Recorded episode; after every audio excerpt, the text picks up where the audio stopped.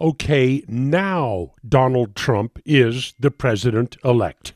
He will be the next president of the United States, and Democrat whiners are going to be yelling popular vote, popular vote, popular vote for the next four years. Well, I did some research today. I did it for a Boortzcast. I never have the time to do it all in these commentaries.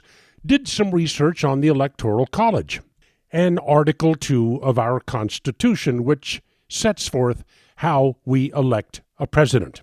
So, listen up. You're going to learn something here you probably did not realize. I mean, after all, it's not like they're teaching civics and the Constitution in government schools anymore.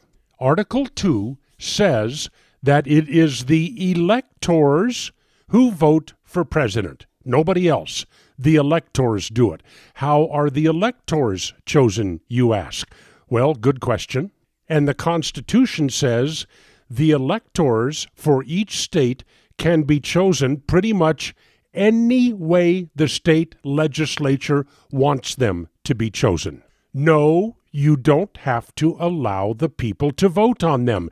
As a matter of fact, in the 1800s, there were several presidential elections where state legislatures just appointed the electors and didn't even allow the citizens to have a vote on the matter. Well, so much for your right to vote that you've been learning about in government schools.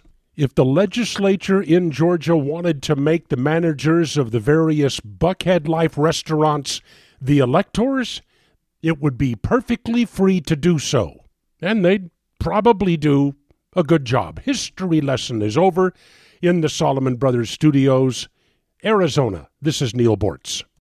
Without the ones like you, who work tirelessly to keep things running, everything would suddenly stop. Hospitals, factories, schools, and power plants, they all depend on you. No matter the weather, emergency, or time of day, you're the ones who get it done. At Grainger, we're here for you with professional grade industrial supplies.